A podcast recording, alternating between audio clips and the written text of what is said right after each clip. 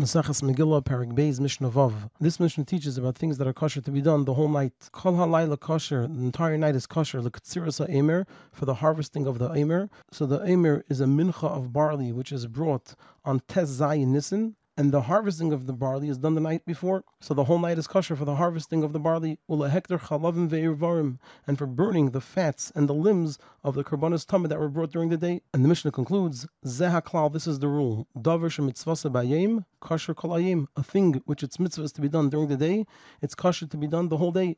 And davar shemitzvasa balaylo, kosher kolalaylo, and something which its mitzvah is to be done at night, it's kosher to be done the whole night.